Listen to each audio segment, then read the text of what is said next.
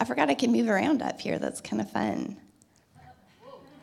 Just going to explore things again and get real wild and crazy.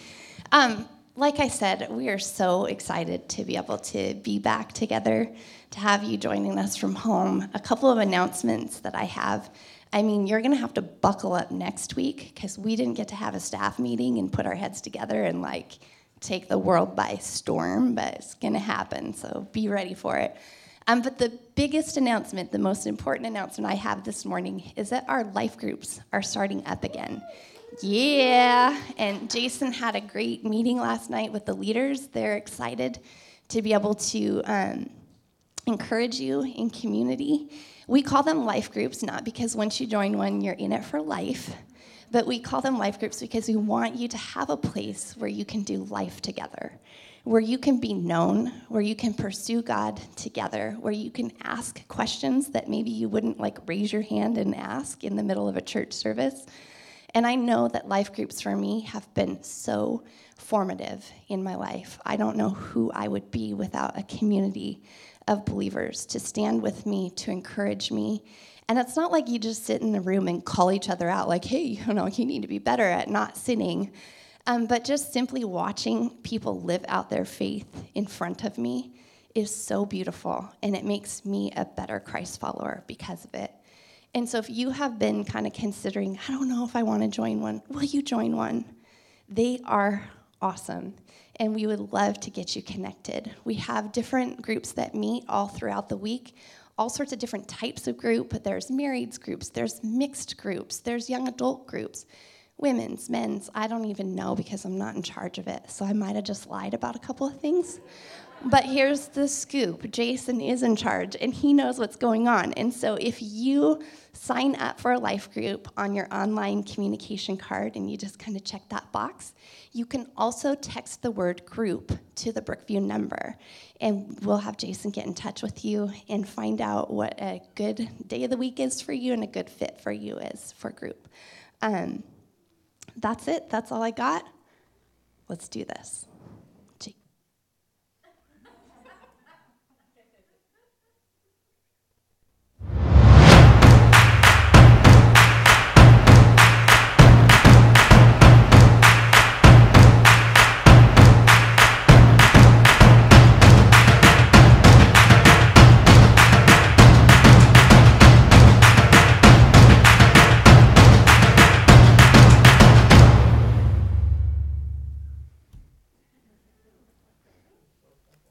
Hello.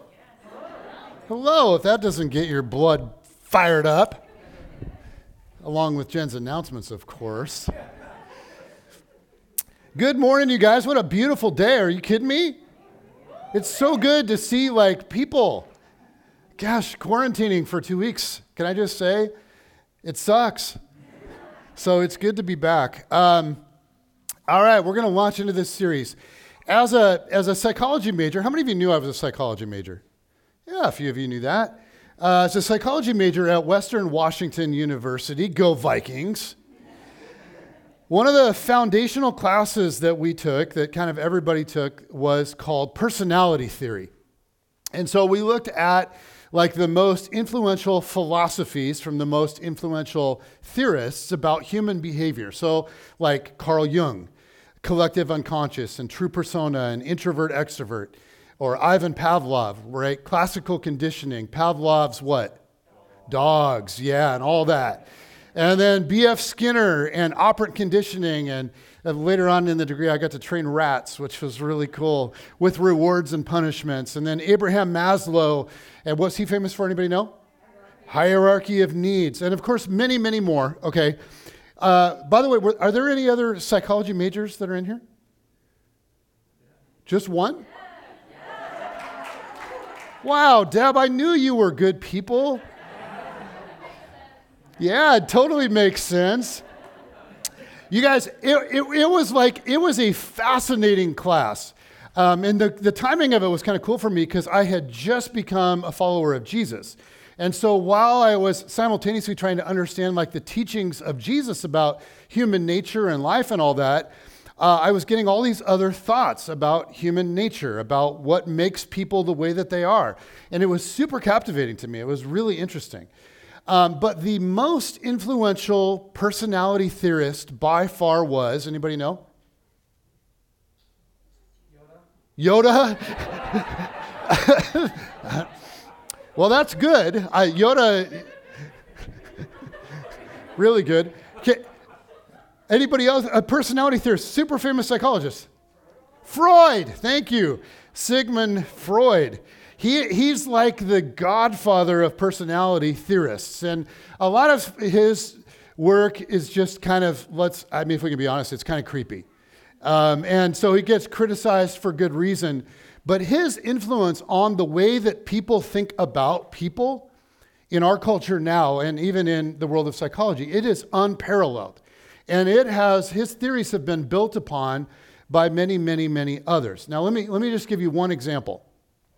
Freud kind of disagreed with the main premise that was left over from the Enlightenment that human beings are primarily rational creatures.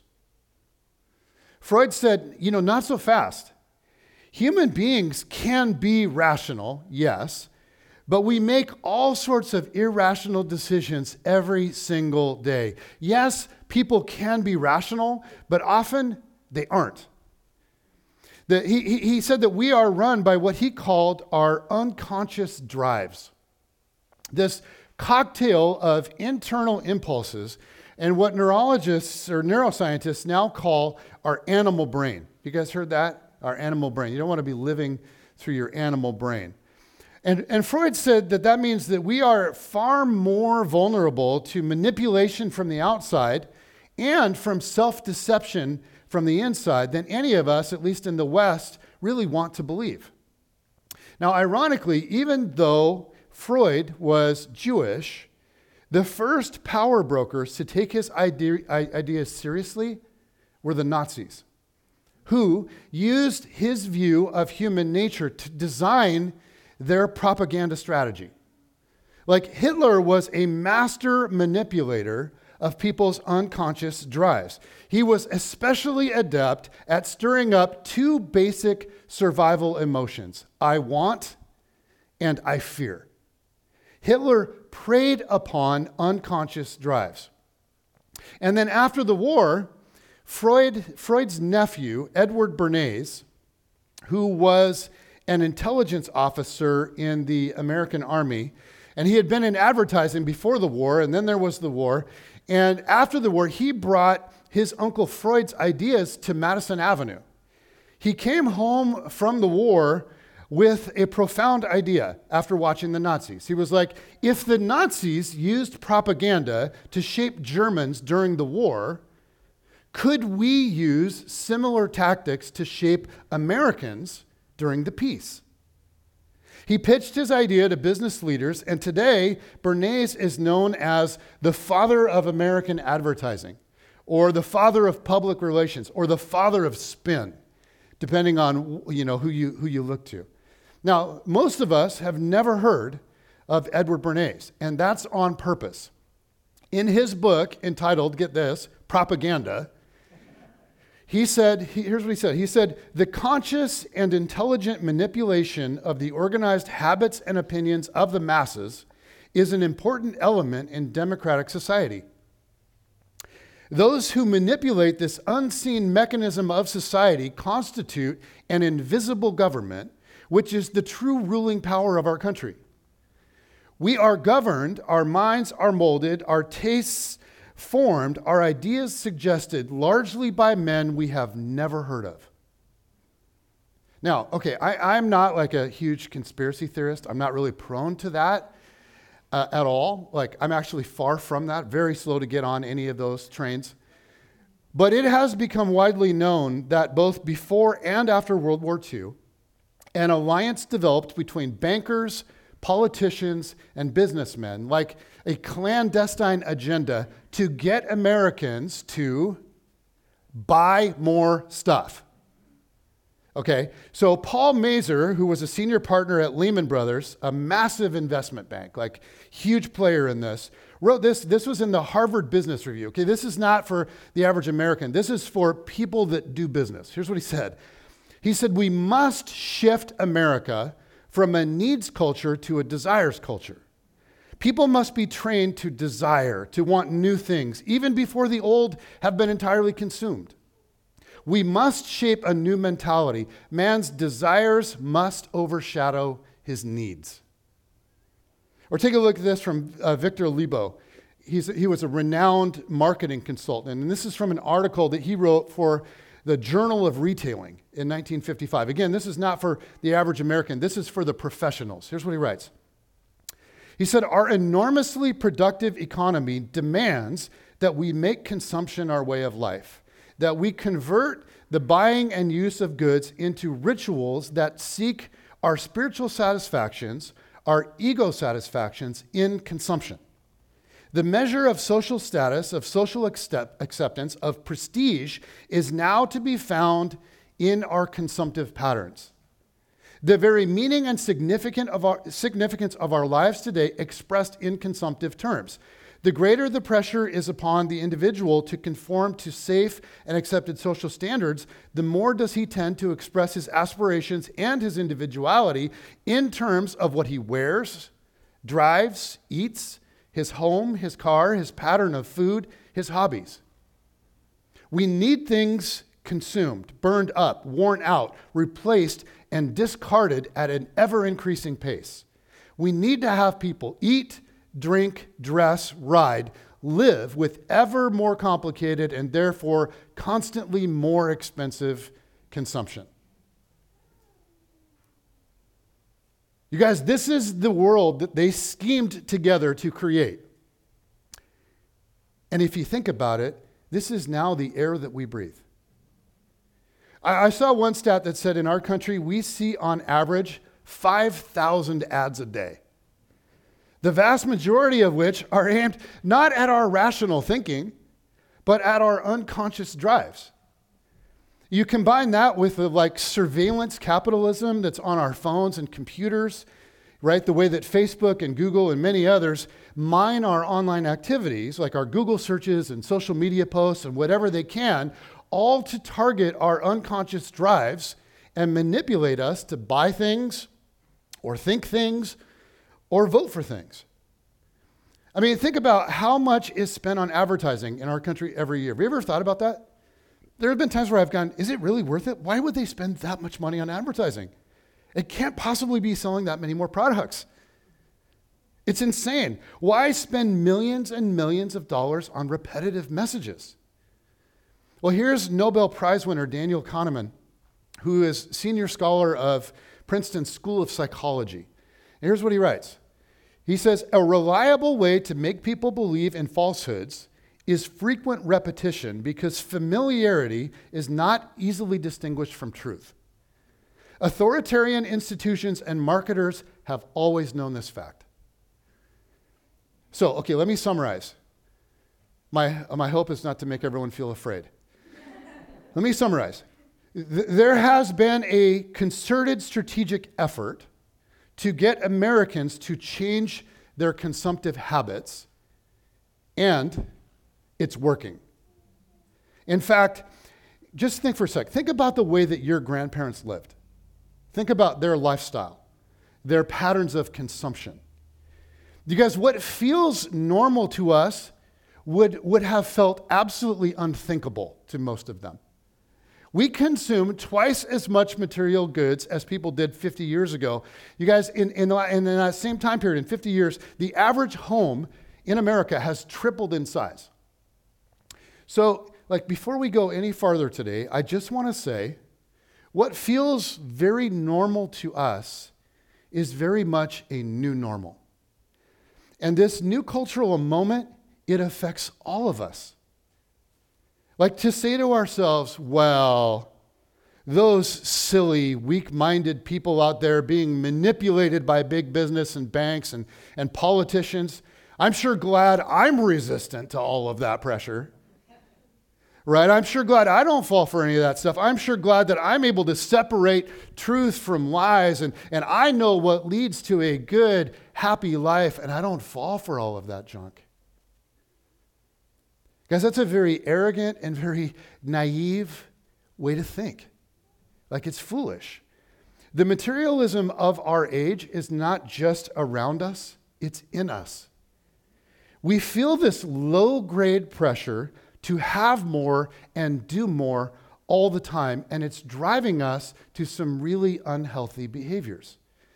As a culture, we are less happy than previous generations. We, we live at a standard that our grandparents could not have possibly dreamed, and yet all of the research says that we are less happy. In fact, well being has been on decline in the US since 1952. Now, it's, it's, it's not fair to say, some of you are like, well, wait a minute. There's a little pushback. And I just want to say that it, it, it's not fair to say that there's no correlation between happiness and lifestyle. There is. Research shows that people that are in poverty are less happy. And once they have enough food and a place to live and clothes and the basic necessities of life, they are in fact happier. There is a basic standard of living that is sort of required for peak happiness. And for people in poverty, the closer they get to that standard, the more happiness increases. But here's the thing once a person or family reaches that standard of living, some of you are like, well, what is that standard of, li- of living? Well, Daniel Kahneman, again, Nobel Prize winner from Princeton, in a study published by Time magazine, put that number at 75,000 for a family of four in the US. Okay, now, that study was in 2010, and that was like on average for our whole country, like people living in Wyoming and Missouri and stuff like that. So in Seattle 2022, what might it be? I don't know, maybe 3 million? right? Are you, are you kidding me? This is an expensive place to live. Why do you guys live here? Uh, man, but okay, here's the point. There is a basic standard of living that is uh, just a little bit above the poverty line, but once people reach that standard, more money and more stuff does not equate to more happiness. In fact, research says it often produces less happiness. Uh, Robert C. Roberts, an ethicist from Baylor and an expert on Freud, said Upward mobility often ends not in satisfaction and peace, but in exhaustion, disappointment, and emptiness. Or, in the words of the notorious B.I.G., say it with me mo money, mo problems, baby. Robert Wuthnow is a professor of sociology and religion at Princeton, and he writes we, we live in a materialistic culture, and we want money and possessions, and very few people have heard a powerful voice telling them to resist those impulses or how to resist those impulses. He says organized religion has not done a good job of challenging people to examine their lifestyles. That is so true. I mean, think about the prosperity gospel movement within Christianity. It's just crazy. And here's what's odd. If you look at the, the core teachings of any of kind of the major religions, whether it's Buddhism or Christianity or Judaism or whatever, they all, all teach about the need for consumptive limits. They all endorse a moderation of lifestyle. But those teachings are being drowned out by our culture. Like, even those that adhere to various religious expressions are being swept up by a whole nother religion. The loudest religious expression in our culture is materialism. The voice is saying to us, in every way it can think to say it, you will only be happy if you get more. More is the key. More is the gateway. More is where your hope resides. So do what, what so whatever else you do, if you want deeper happiness, you need to make sure you get more. And today on the whole, Christians and Buddhists and Jews all tend to believe this. Right? We, we go and we worship, but then this is coming at us all, and we tend to believe this, even though all of those faith systems scream out against that thinking. The great Christian sage uh, Richard Foster calls materialism, and I, I love this. He says, it, it is a rival religious philosophy about what constitutes blessedness. We in the West are guinea pigs in one huge experiment in consumption. You guys, all of the data says that more stuff, more greed, more materialism, more stuff, more affluence, nicer vacations, better beers and, and wines and fancier cheeses and nicer hummuses and, and more extravagant entertainment, that stuff, in the end, it does not lead to greater human flourishing. We, we, we have accrued and achieved so much in our culture. But when you, when you stop and think about it, something is going terribly wrong. I mean, think about the way that most of us live most of the time. Most of us live with a nagging sense that we never have enough. It's like that famous line from, from Rockefeller, the oil tycoon, who at the time was the wealthiest man in the world. And he was asked by a journalist one time, like, how much money is enough, dude? And his iconic line was just a little bit what? More. And we all feel like that. We just never have enough hours in the day, or things in our closet, or stuff in our house, or money in our bank account. We just always need a little bit more. Contentment is always just outside of our reach.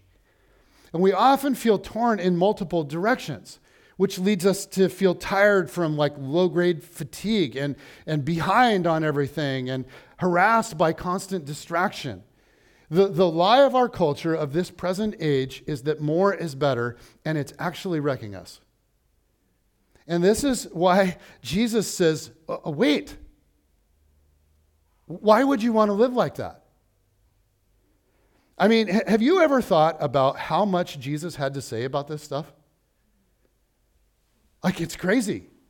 Uh, let me let me just we're just going to kind of quickly cruise through a bunch of different things that Jesus said. We're going to start in Luke 12, which is which is it's just awesome stuff. Luke 12 verse 13. Someone in the crowd said to him, "Teacher, tell my brother to divide the inheritance with me." Notice the person is attempting to get Jesus to endorse his greed in the name of what is socially acceptable and the norm. Jesus replied, Man, who appointed me a judge or an arbiter between you?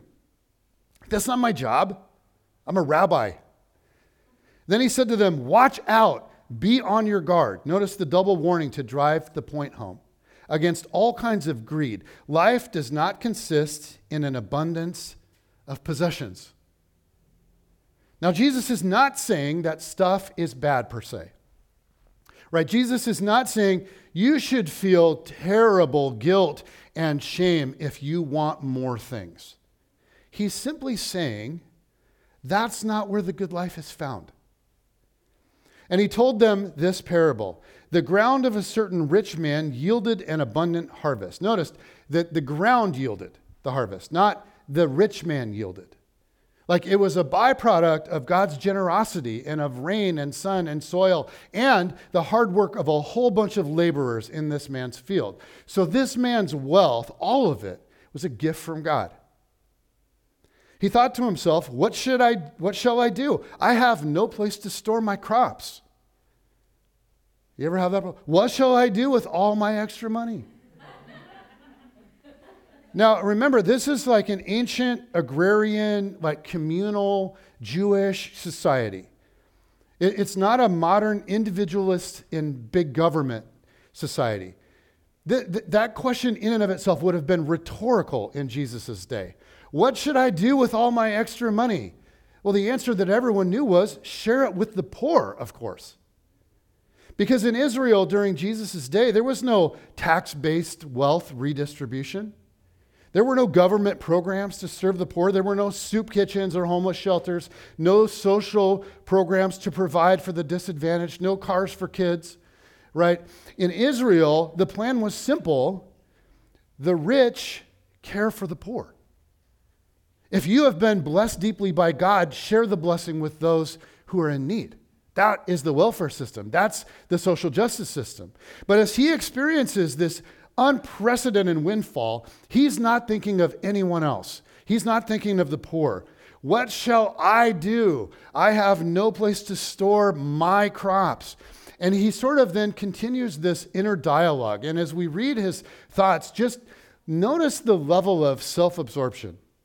The words me and my and mine and I and myself that just keep coming up. Jesus, in doing this, is sort of mocking this man's inability to see anything beyond himself. Then he said, This is what I'll do.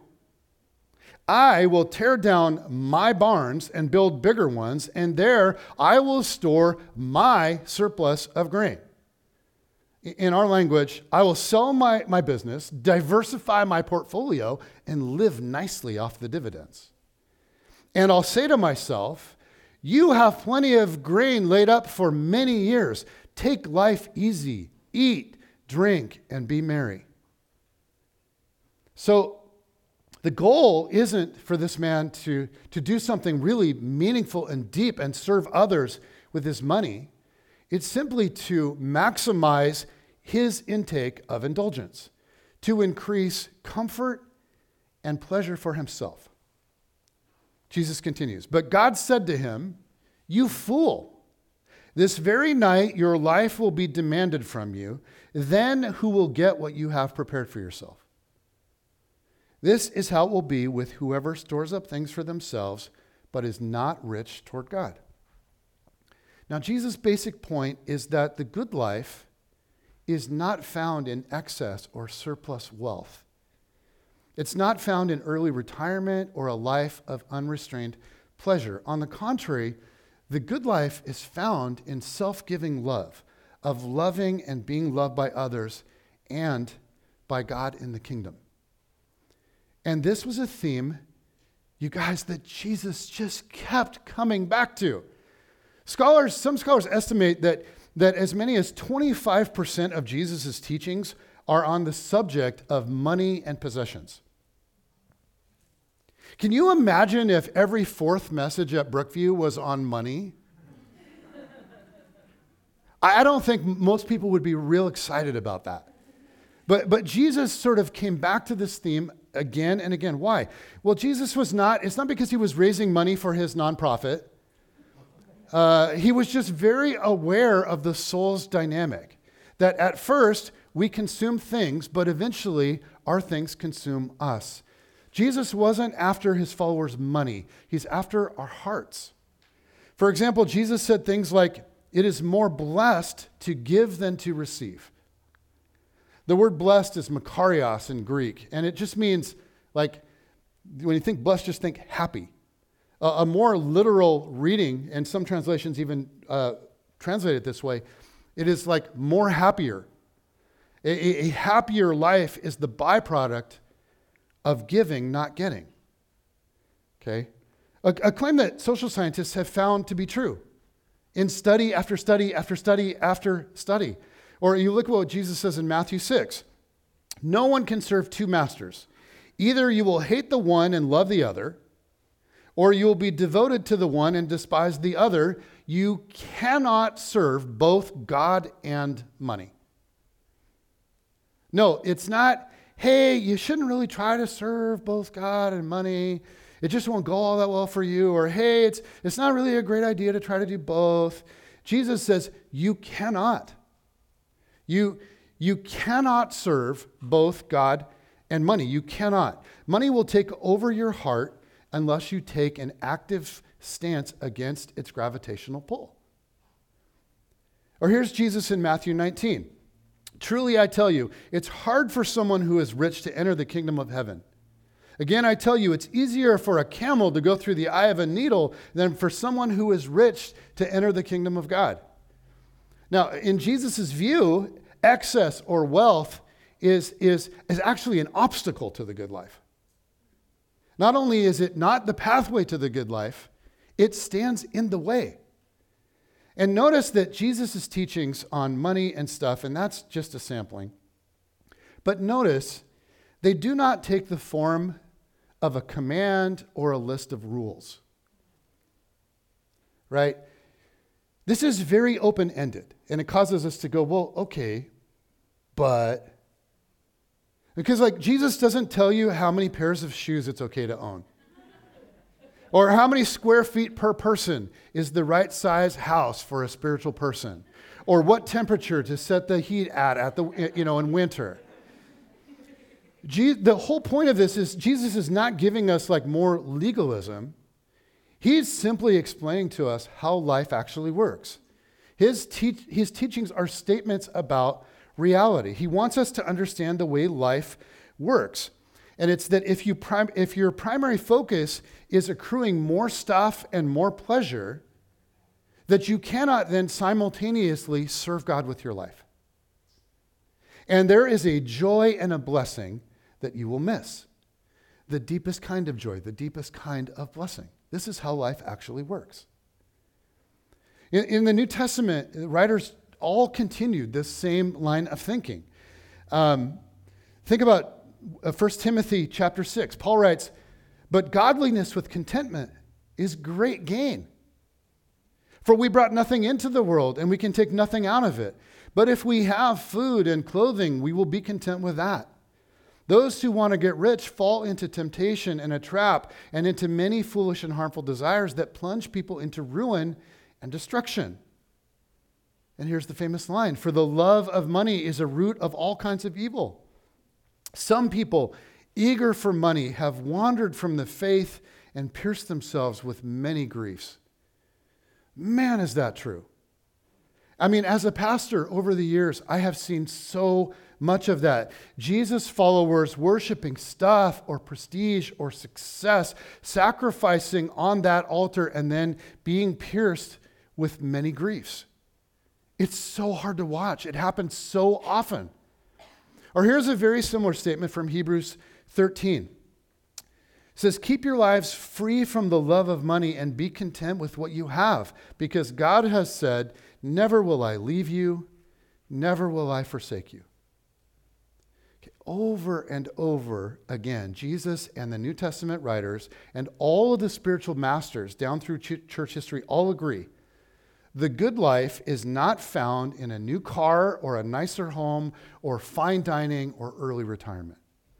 And they call us instead to a lifestyle of simple living, of like radical generosity, of grateful kind of joy in the ordinary pleasures of life. And above all, to a deep contentment in God. Now, I, I want to address a couple of things. First of all, most of you already know this, right? If you've been in church, at least at this church, uh, you have heard this many, many times in various forms. Like if you read scripture, it's everywhere. You know this. Yet, if you're anything like me, you think, yeah, okay, Jesus, I hear you, but, right? I mean, to be honest, I, have been studying the way of Jesus and trying to live it for a couple of decades, and there is still something in me that just resists Jesus on this. There is still something in me that's like, yeah, okay, but like, where do you draw the line? I mean, I get that stuff isn't everything, but it's definitely something. Right? Um, I've told you guys that my daughter Kate turned me on to John Mark Comer, pastor down in Portland area from her church. Fantastic. Just like it's been huge for me. Teacher of the way of Jesus that I've come to really respect. Well, Kate, every once in a while, will turn me on to other teachers and philosophers and, and, and all of that as well. And not long ago, I heard a teaching on money that just really resonated with me. And I think that this resonates with a lot of us, uh, probably many of you. And this comes from another spiritual and like philosophical guru, and his name is Chris Janson. Any Chris Janson fans in here? Come on, confess it. Nobody? Okay, maybe after today, here you go.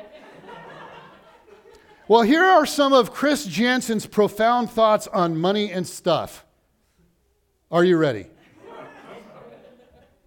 I ain't rich, but I damn sure want to be. Working like a dog all day ain't working for me.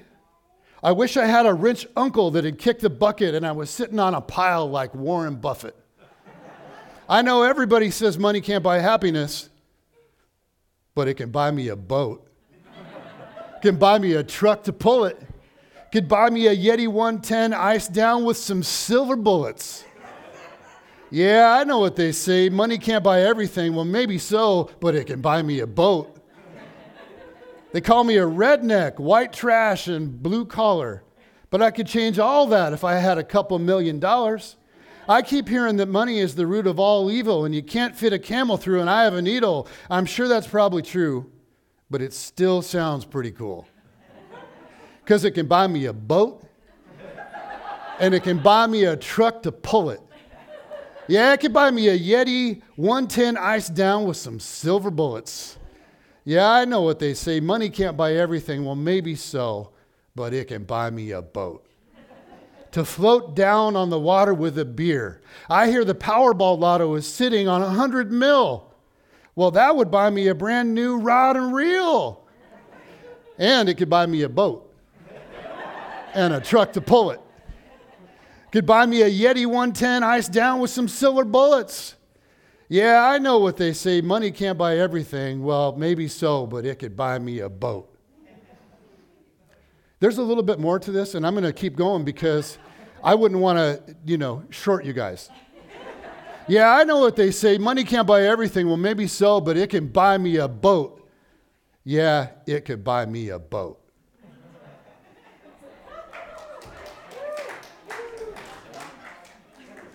Come on, Chris. Yeehaw! That is the good life, baby. Right? Amen.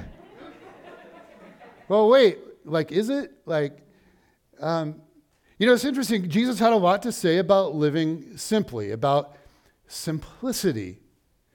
I just want to say that doesn't mean you can't have a boat or a truck to pull it. It does mean that if your primary goal is stuff,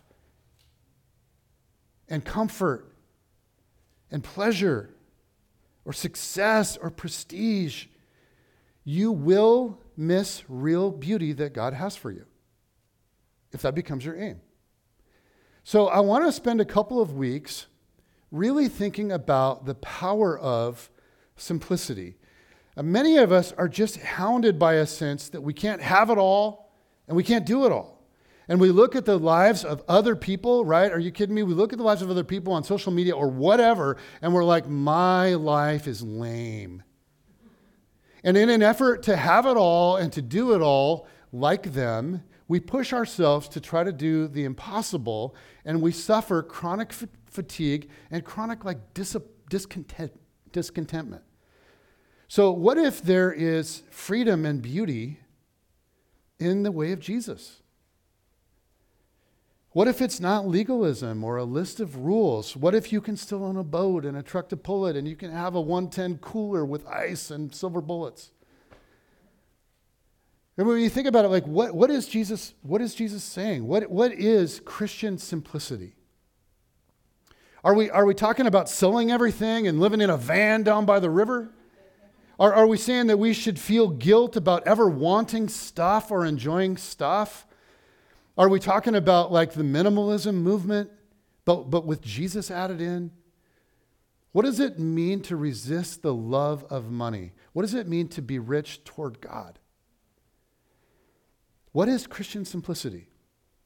Well, let me just give you a, a few definitions that I think are helpful, bring some clarity to this.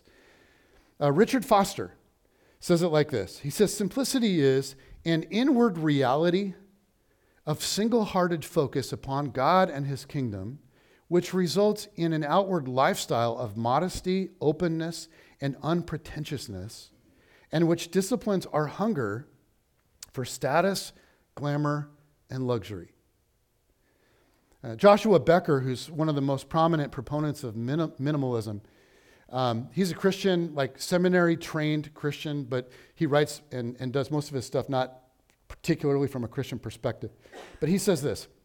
Says simplicity is the intentional promotion of the things we most value and the removal of anything that distracts us from them.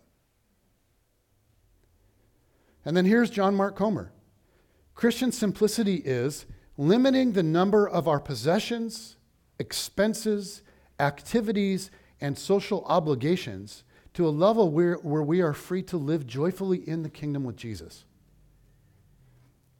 What is Christian simplicity? I guess maybe I would define it like this it's, it's letting God guide me to the most meaningful things in life by limiting things that distract and prevent me from participating in those things. And this brings us to what we might call like the, the happiness paradox. We've talked about this before at Brookview, but here's the paradox I will never be happy if the ultimate goal of my life is to be happy. Like, you will never be happy if the ultimate goal of your life is for you to be happy. Happy is one of those things that comes to us only as a byproduct when we're pursuing something else, something bigger, something better. Meaning. There, there's, there's all kinds of research around this. The happiest people on earth are those whose lives are rich with meaning. What does it mean to be rich toward God? What, what if it's allowing Him to just steer you and guide you to the most meaningful life? Instead of pursuing the happy life, you let God lead you to meaning and you allow Him to lead you to a deeper kind of joy. So let me just ask you a couple of questions to consider. First, what are the most meaningful things in your life? Or what have been? What have been the most meaningful, as you have lived life, what have been some of the most meaningful parts of your life or the things that have happened in your life? What have they been? And second is, what tends to distract you from participating in those things? And here's why I think Christian simplicity is, I, I actually find it exciting and inspiring. Because it's not about limiting joy in my life, it's actually about increasing it. Jesus is not in these teachings trying to be a buzzkill. He wants to set my heart on fire. Christian, spiritual, uh, Christian simplicity is, is about intentionally making space, carving out space for the meaningful. What are the most meaningful things in your life? Like what have been and, and what could put, potentially be in the, as you move forward? What if you limit things that distract you from all of that stuff? You guys, this isn't lame. This, this is really, really cool, actually. Um, I want to give you guys just one example from kind of life over the last few months for me. Um, as many of you know, our family is big into basketball. And so Kate is finishing her college career at George Fox University, go Bruins. And when she's done, she plans to teach and coach basketball. And um, I, for the last couple of years, at, since that's been her thing, it's been like my plan is, hey, I want to come alongside of you and be like your your little pet assistant coach one day. Because I love kids and I love basketball and I love coaching and I love serving families and being connecting with people in this. I, I love it. And I think that Kate and I would make really a phenomenal team working together. And so I'm like, we're, we're in sync, like with our basketball philosophy and just culture of a team and, and all of that stuff. We just really click. Now, I would keep being a pastor. Some of you are like, you're going to quit and go be a basketball coach? No, I, uh, uh, because assistant basketball coaches don't get paid very much, like zero. Okay, so so Kate's dream has been to eventually coach in, in high school. That's been kind of the dream all along, to, to build a program, to build a feeder program that comes into the high school and be, be a high school coach. And just like win state championships and crush and grind other people's teams into tears. in the name of Jesus. Um, but over Christmas break, um, Kate got a little bit different vision and she, she shared it with us. And one night, we're just kind of sitting around the living room, not doing anything. And all of a sudden, Kate's like, she says to Jen and I, you know what? I'm not sure I want to coach basketball like in high school, like as a high school coach. And I'm like, wait, what? this is my plan for my life. What are you talking about? Like, this is now, now this is affecting my dream. so she went on and she's like, well, if the ultimate goal is to impact kids and families in the deepest way possible, there are all kinds of limits when you're a high school coach. Like you can only coach those kids in the season for a couple of months. You have the kids for a couple of months, but you're not allowed to work with them outside of that. And you don't really have much opportunity to spend time with the families. It's, it's really just the kids. On top of that, there's a lot of pressure to win, and it affects how much playing time certain kids get. And that's really tough on your relationship with those particular kids. So there are all these things that kind of distract in that environment from really what my ultimate goal is. The whole reason I want to coach is I want to impact people, not just win games. So she's like, so, so here's what I'm thinking. I'm like, please tell me what you're thinking. She's like, so I'm thinking I would like to start with like a little youth team, like third grade girls. And if possible, I would like to coach them as long as they will let me coach them all the way through high school, if possible. That way, I could coach them year round, and we'd be serious about basketball, and we would win games and tournaments and all of that. But the priority would always be on developing those girls as players and, and even more so as people. And I would always play all of them. Maybe not perfectly equally depending on the game, but everybody would play a lot. There would be none of this nonsense where certain kids ride the bench like some of the teams Kate said that like like Cam and I played on growing up. There will be none of that BS. If the kids are on the team, they play. And we coach them up and they play. And because none of the players are our family, they're, none of them are our kid, we build into all the kids without any of the bias of, of any of us being like parent coaches. And we build a team culture where we work really hard to build a team culture where the kids root for each other and support each other and celebrate each other. And she's like, she's like, I know I can do this. And the reason I know is because I've done this everywhere I've coached. And so I'm sitting there in the living room and I'm listening to her, and I, am like, I'm feeling my heart like explode. I'm like, yes, yes, amen. Preach it, sister. because you do have the ability to do that. You do that everywhere you coach. You, you've always, and, and I could be a part of that with you. And she went on. She's getting more excited. She's like, I, I could coach those girls year round from third grade, potentially all the way through high school, and for those that, that want to keep playing. And if any of them have the ability and the desire to play in college, I can help them with that. If we teach skills and build character from third grade on, some of those kids might actually become like really good. And I don't know where this might go, but, but nine years with kids and their whole families beats a few months with just a few of the kids. I, I want to build a culture where these families connect with each other and actually have community with each other. She's like, when I played, the parents all secretly wanted their kid to outshine all the other kids.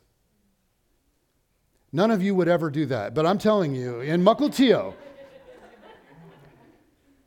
they saw other families as a threat a lot of the time. They saw other players and other families as a threat. Parents didn't sit next to each other in the gym. They barely talked to each other. And Kate's like, it could be different.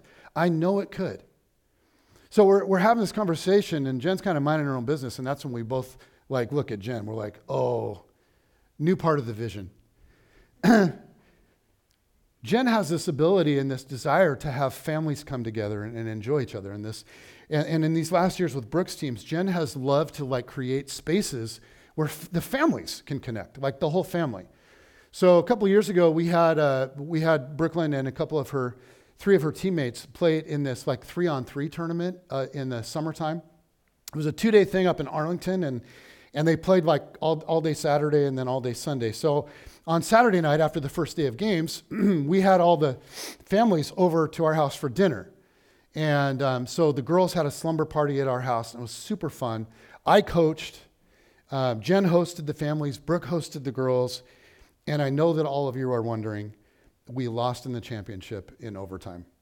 So I know, yeah, okay. Okay, but that, yes, that Saturday night uh, is one that I'll remember for a really long time. Before that weekend, we had really only known these families like casually because these were all girls that played on a club out of Ballard. And, um, and so we knew them kind of. But that night they came over for dinner. And you guys, it was so cool.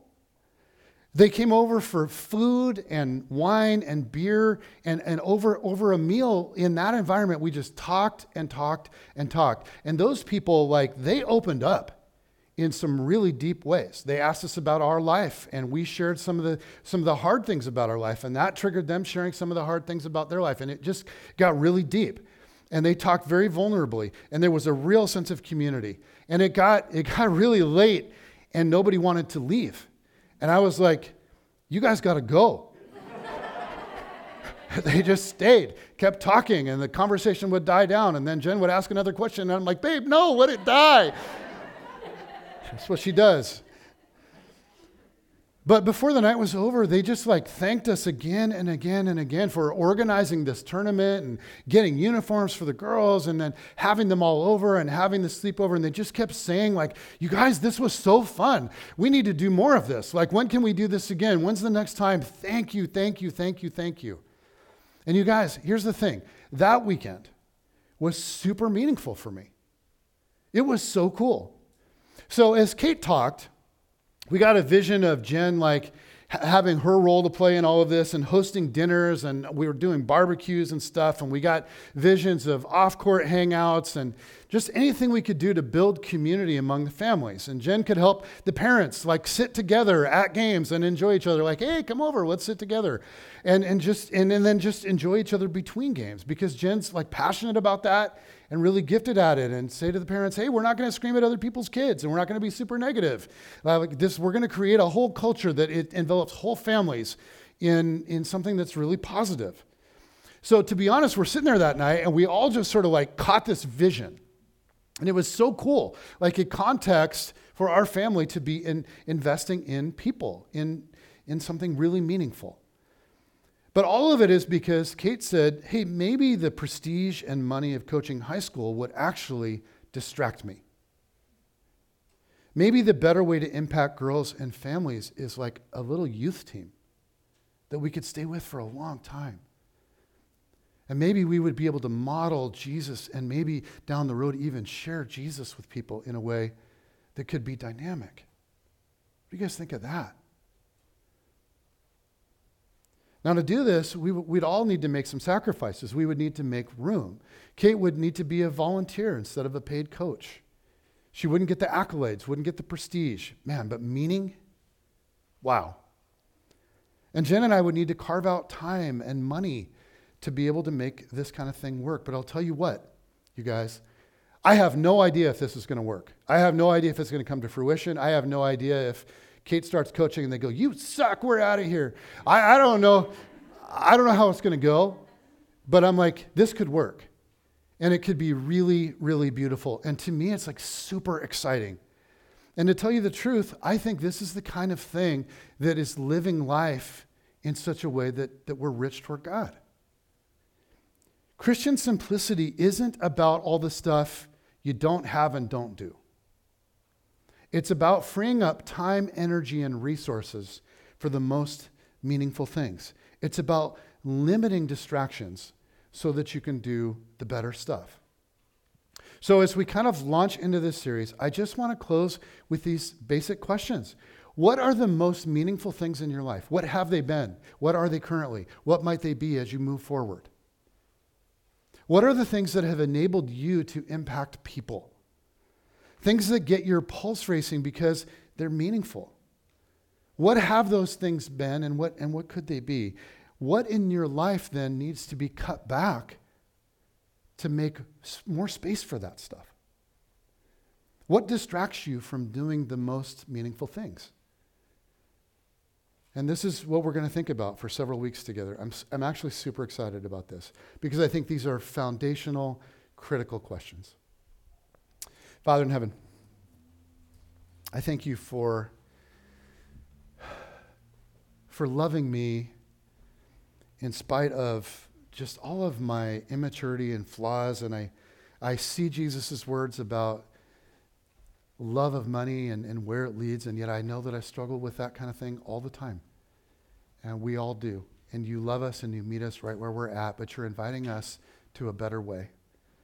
And God, I pray that as, as, we, as we move through these next several weeks, um, that you would just kind of turn lights on for us in places where we could focus our energy on things that matter more and produce a greater amount of joy. God, we, we love you, and Jesus, I trust that you're, you're, you are in touch with reality of the way the world actually works. And I just pray that you would lead us into the good life. Would you lead us into the good life? Amen.